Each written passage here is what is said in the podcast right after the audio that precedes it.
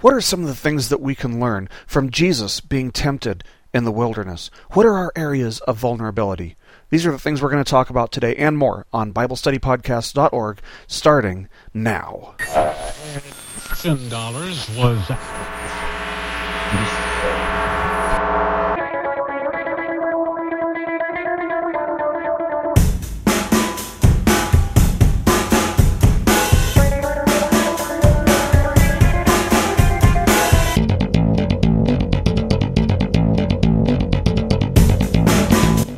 Hello, everybody, and welcome once again to BibleStudyPodcast.org. Today is Wednesday, March the 18th of 2009, and as always, I am your host, Toby Logsden, and welcome to part two of our lesson on Matthew chapter 4, verses 1 through 11, titled From Triumph into Temptation, Trials, and Testing. We hope you enjoyed the first half of our study, and here in our text we find that our Lord Jesus has been led by the Holy Spirit to be tempted out in the wilderness. Now, we've got a lot to cover in the second half of this lesson, so let's pick it up with where we left off in part one. We'll start with some review, and then we'll go ahead and continue into part two of this lesson. God bless you guys, and thank you for joining us today. The serious truth is that Satan is a real character who will try to manipulate Christians. And fear is one of his tactics, but when it comes to destroying a Christian's walk with Christ, one of his favorite tactics is temptation. The Bible tells us that he can be as ferocious as a lion, or that he can present himself as an angel of light. When we read this, when we read this text, we see that there are actually several key insights for dealing with temptation that we as Christians can gain from this passage. Here's Jesus being tempted. And so, what we gather from this is that because we can relate to Christ, we can follow the example that he set. Now, the example that he set here, one of the examples that he set here, is that he discussed his weaknesses and his temptations with his closest friends. He is transparent. He puts himself out there and says, This is what I have gone through. And you know what? We as Christians, we should be doing the same thing. Because if we hide our temptations, there's only one thing that we're doing we're making ourselves all the more vulnerable to them. The second thing that we can get is that temptation is a virtual guarantee. We can be completely in line with God's will. We can be following the Spirit as closely as we possibly can be, and there will still be times when temptation will be presented. And you know, as Christians, we're also out on the front lines of a spiritual battle. And the enemy will target us. He has his crosshairs set on us. And you know, we are especially vulnerable to temptation after a time of triumph in our lives and in our walks with Jesus. Times of triumph in our walk as Christians are rewarding. There is nothing that feels better than a time of triumph as a Christian. There is nothing, nothing compares to it. And what's punishing?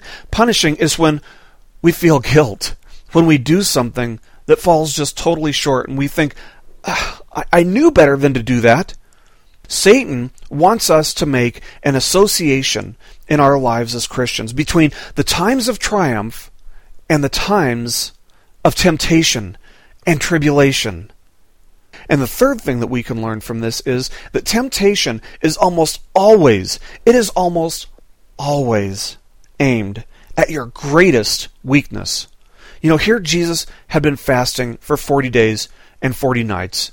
His body was weak. It says that he was hungry. And this is probably the biggest understatement in all of the Bible. You know, we go for maybe a day. Have you ever tried fasting for a day? And we feel famished. You know, we're hungry. And here Jesus has gone 40 days and 40 nights without eating, and he says that he was hungry. Now, was he drinking? Yeah, he probably was. There are certain fasts that you can do in which you drink at night, and that's probably what Jesus was doing here. You know, we've seen that he is 100% human, and a human simply won't last 40 days out in the wilderness without something to drink. So it's very likely that Jesus was drinking uh, at night. He was drinking water at night. But his body was weak because he wasn't eating. Now, it's been said that temptation usually creeps in through doors that we've intentionally left open. And so, what we find here as we go through this text, we see that we have three primary areas of vulnerability. The first thing we see is that we have a physical vulnerability.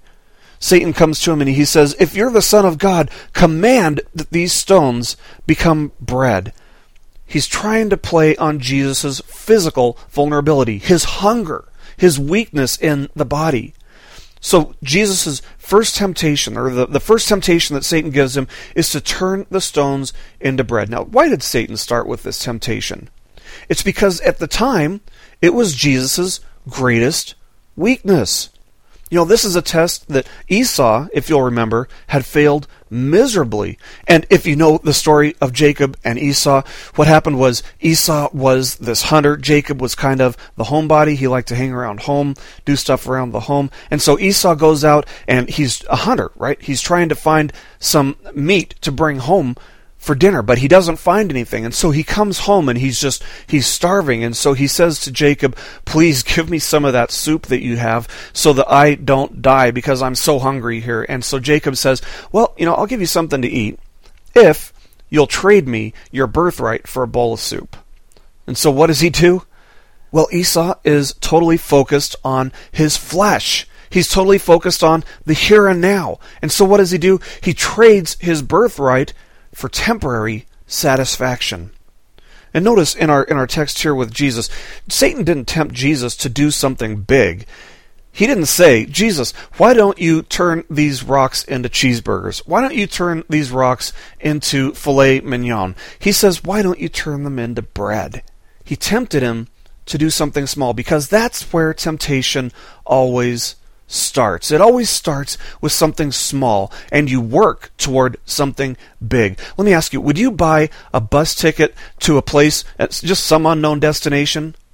Well, every time you give in to sin, a new sin, and it starts with something small, that's exactly what it is. It's an unknown destination because it's taking you someplace that you don't want to go. You don't even know where it is. You don't know where that bus stops. So, you know something else that Satan is tempting Jesus to do? He's also tempting Jesus to abuse his power and to abuse his position. And let me tell you something there's nothing that will make your light shine dimmer in this world than falling to temptation. See, he knows, the devil knows that he can't extinguish the light that's within you, but what he can do is he can get you to cover it up. He can get you to hide the fact that you are a Christian. And he's also tempting Jesus to have his needs met in a way that doesn't glorify God. Could Jesus have turned these stones into bread? Yeah, he could have. He could have done that at any point during those 40 days. But it wouldn't have glorified God. It wouldn't have glorified God because it would have been something that he would have done without trusting in God to provide. We know they say that opportunity only knocks once, but I've also heard it said that temptation will lean on the doorbell. Opportunity knocks once, temptation leans on the doorbell. And you know, rarely will temptation cease. Rarely will temptation cease when it is initially resisted. See, there's a second temptation that Jesus faces, not testing his physical vulnerability, but testing his mental vulnerability. You know, as Christians, the, the life of a Christian, the walk of a Christian can be just exhausting. It can be mentally draining because we're constantly engaged in this spiritual battle. And so we're far more vulnerable to giving in to temptation when we've been mentally worn down. And the devil will try to mentally wear us down. And here, Satan is tempting Jesus to do something that would, under most circumstances, be considered to be a pretty stupid act. We read here in verse 5 Then the devil took him into the place of the holy city and had him stand on the pinnacle of the temple. And here he's leading him into Jerusalem to the top of the temple. That was the highest point of the temple. And he says to him, If you are the Son of God, throw yourself down, for it is written, He will command His angels concerning you, and on their hands they will bear you up, so that you will not strike your foot against a stone. He's tempting Jesus to do something that would really test Jesus' trust in God. He's tempting Jesus to put God's love and providence to the test. See, in the first in the first temptation, Jesus affirmed that he trusted in God to provide for his every physical need. And so what Satan is doing here is he's saying, "Oh, you trust God, do you? Well, let's see how much you trust him." And so Satan is going to take this to some extreme measures to test our trust in the Father's care. He'll do that with us too, believe me. He'll test us to do some pretty radical, ridiculous things. You know, there's a story of two men who were in a small airplane, and as they were coming in for a landing, they realized that their landing gear wasn't coming down. And so they tried flipping the switch on and off and on and off, and it just wasn't coming down. Something was jammed. And so they ascended again and they came back around only to have the same problem as they approached the runway once again. And so one of the men says to the other, Well, where is God now? And so the other man replies, He's right here with us. Why don't you ask him to fix our landing gear and save us while I prepare our parachutes? See, the fact is that if Jesus would have fallen to this temptation, maybe it would have killed Jesus, maybe it wouldn't have, but it would have ended his ministry before it even began and thus rendering all of humanity lost and unredeemable because we wouldn't have this spotless lamb with whom the Father is well pleased. See what he's trying to do, what Satan's trying to do. The Father just expressed his approval. He's trying to get the lamb dirty. He's trying to put a blemish on the lamb. And you see, as Christians, sometimes we're kind of in the same boat. We might be tempted to demand that God give us some kind of physical proof that He's blessing us. Give us some kind of physical evidence that you're with us, God. But then, you know, wisdom. Wisdom demands that we trust Him and we just follow the directions that He's given us in His Word as closely as possible until He explicitly tells us to do otherwise. You know, we can be doing all of the right things as Christians. We can be praying constantly. We can be reading His Word. We can be doing all the right things and yet not find a single hint of visual evidence that we're being blessed. And it's in those moments that we have to seek and trust God wholeheartedly rather than testing Him, rather than demanding that He give us some kind of physical, tangible proof of His blessing. Now, in addition to having physical and mental vulnerabilities, we also have a third area that Satan will target, and that is a spiritual vulnerability. Here, Satan tempts Jesus to worship him in exchange for all the kingdoms of the earth. If Jesus will only bow down and worship Satan, he says in verse 8 The devil took him to a very high mountain and showed him all the kingdoms of the world and their glory, and he said to him, All these things I will give you if you just fall down and worship me. See what he's doing here, what Satan is doing? He's offering Jesus possession of the things that Jesus himself created. In Colossians chapter 1 verse 16 we read, "For by him, that is Jesus, all things were created, both in the heavens and on earth, visible and invisible." Get this, whether thrones or dominions or rulers or authorities. All things have been created through him and for him. So he's offering Jesus the opportunity to take hold of the things that Jesus has already created and which were created for him. You know, Satan will often make promises that he can't keep when he tempts you, when he tempts me, when he offers temptation. He's going to offer you something that he can't really hold up to, promising things that he can't provide. And Satan is also testing Jesus' love for humanity. Does Jesus value his own life above the life of everyone else? See, he knows that these thrones and these kingdoms of the earth belong to Jesus and that eventually every knee will bow. And he's saying, Jesus, you know what? You don't need to go to the cross. You don't need to suffer. You don't need to go through the torment. You don't need to be despised and rejected by men. You can have all these things right now if you just take your eyes off of God for a second and put them on me. See, the fact is that ultimately every knee will bow and every tongue will confess. In Philippians chapter 2 verses 10 and 11 we read that at the name of Jesus every knee will bow of those who are in heaven and on earth and under the earth and that every tongue will confess that Jesus Christ is Lord to the glory of the Father. And you know what? Jesus wouldn't dare take a shortcut to establishing the kingdom. He loves us enough. He loves the world so much that he'd rather take the cross. Otherwise, he'd have a kingdom without citizens because if Jesus would have fallen to this temptation, he wouldn't have been the perfect, unblemished sacrifice for humanity, and everybody would have been tossed into hell and suffered eternal torment right alongside Satan and all of the other fallen angels. Misery loves company. That applies to Satan just as well as anything else. And you know, there will be plenty of spiritual temptation facing us as Christians because that is one of our greatest vulnerabilities. We'll have the temptation to compare what we can do, our gifts. You know, we've each been given a gift, and we'll have this temptation to compare what we can do and what we've been gifted to do with what somebody else has been gifted to do. And this is something that I learned very early on in my ministry here with the podcast is that I can't be comparing myself to anybody else because you know what? We've all got different gifts. But I'm tempted. I'm tempted to see where do we rank this week? How are our downloads doing today, etc., etc.? How many people are listening to us? You know, all that stuff is great, but you know what? It doesn't really matter. Because there's no point in comparing what I have and what I can do to what anybody else has or what anybody else can do because God has gifted each one of us uniquely.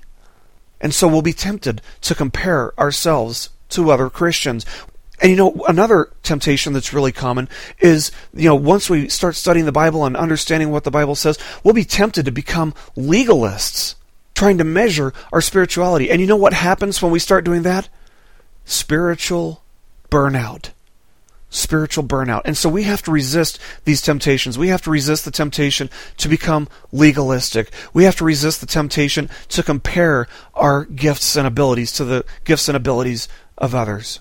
You know, the enemy is going to target our physical, mental, and spiritual vulnerabilities. Those are our three main vulnerabilities. And we have to recognize those vulnerabilities. We have to be keenly aware of them and we have to safeguard them for our own protection. You know, every sin, get this, every sin enters through a door of temptation that we have left unguarded. Whether that is deliberate or not is a different sermon, but the fact is that if we leave a door of temptation unguarded, temptation is free to walk right on in. There's one other thing we can gather from this text that I want you to remember, and that is the temptation won't last forever.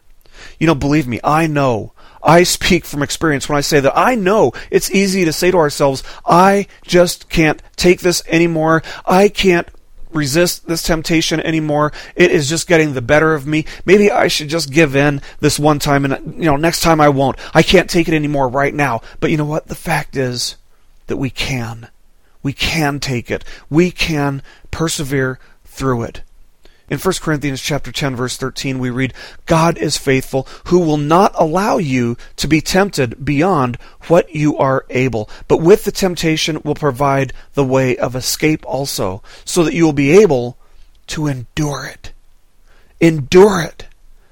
The Bible promises us that even though temptation can push us to our physical, mental, and spiritual limits, Satan will eventually flee. There will come a point where he will let up.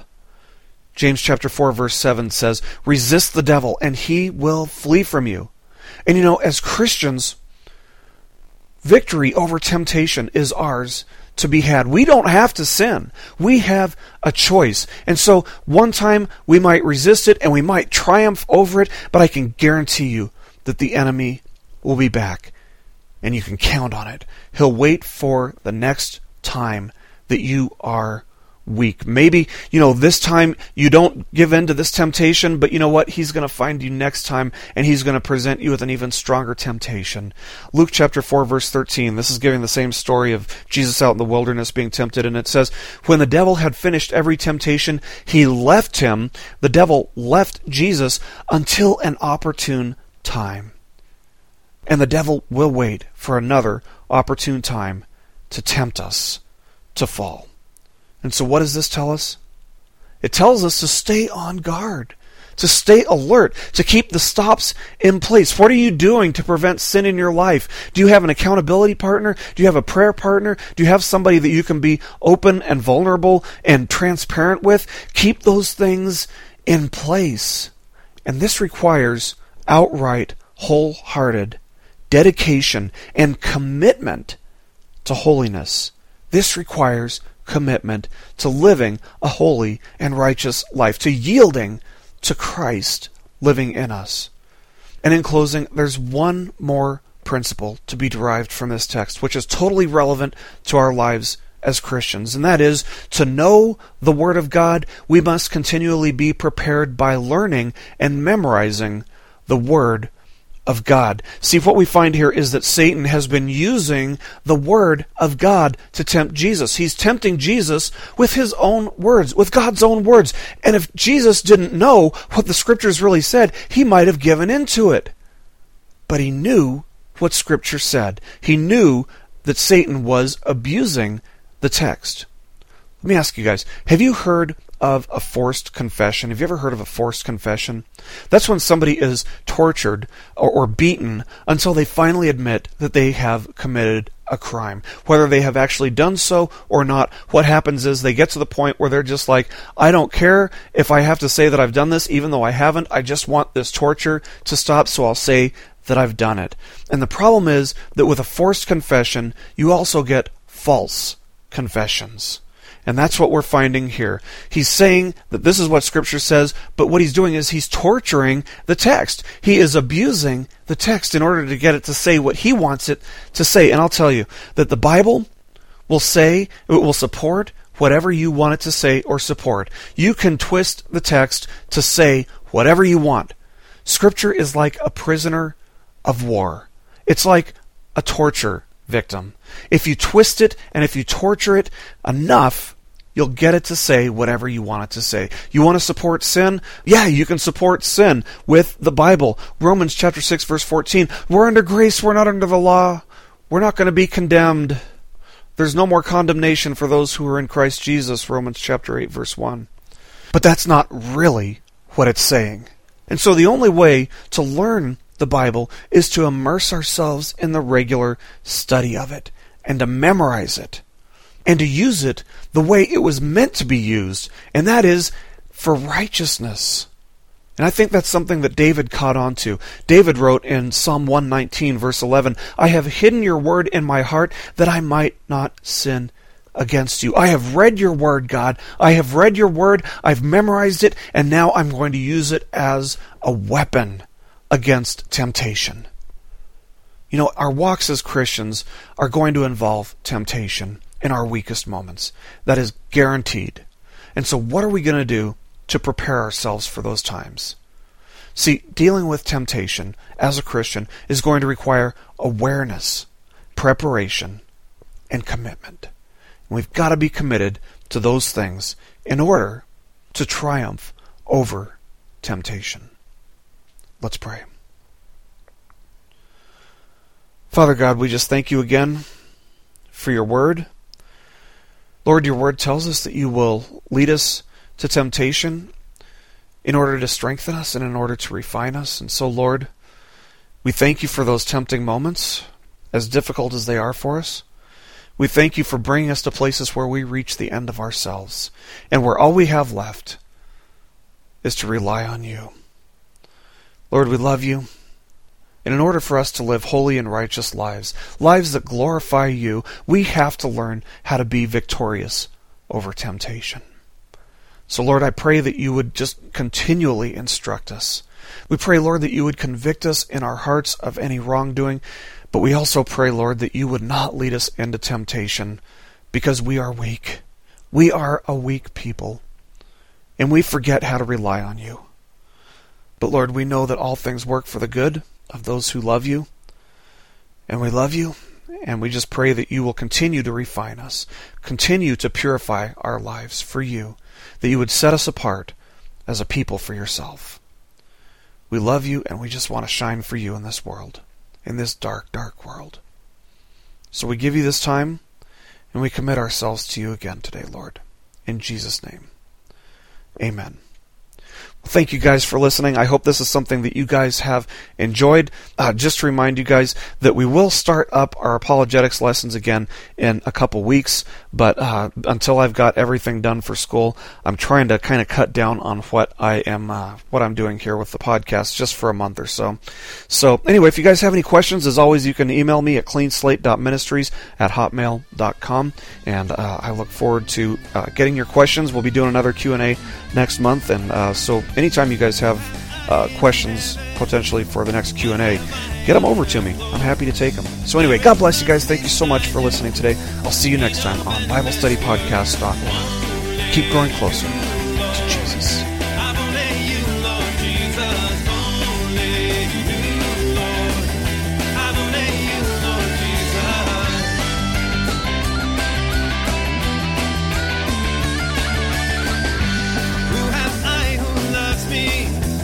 just the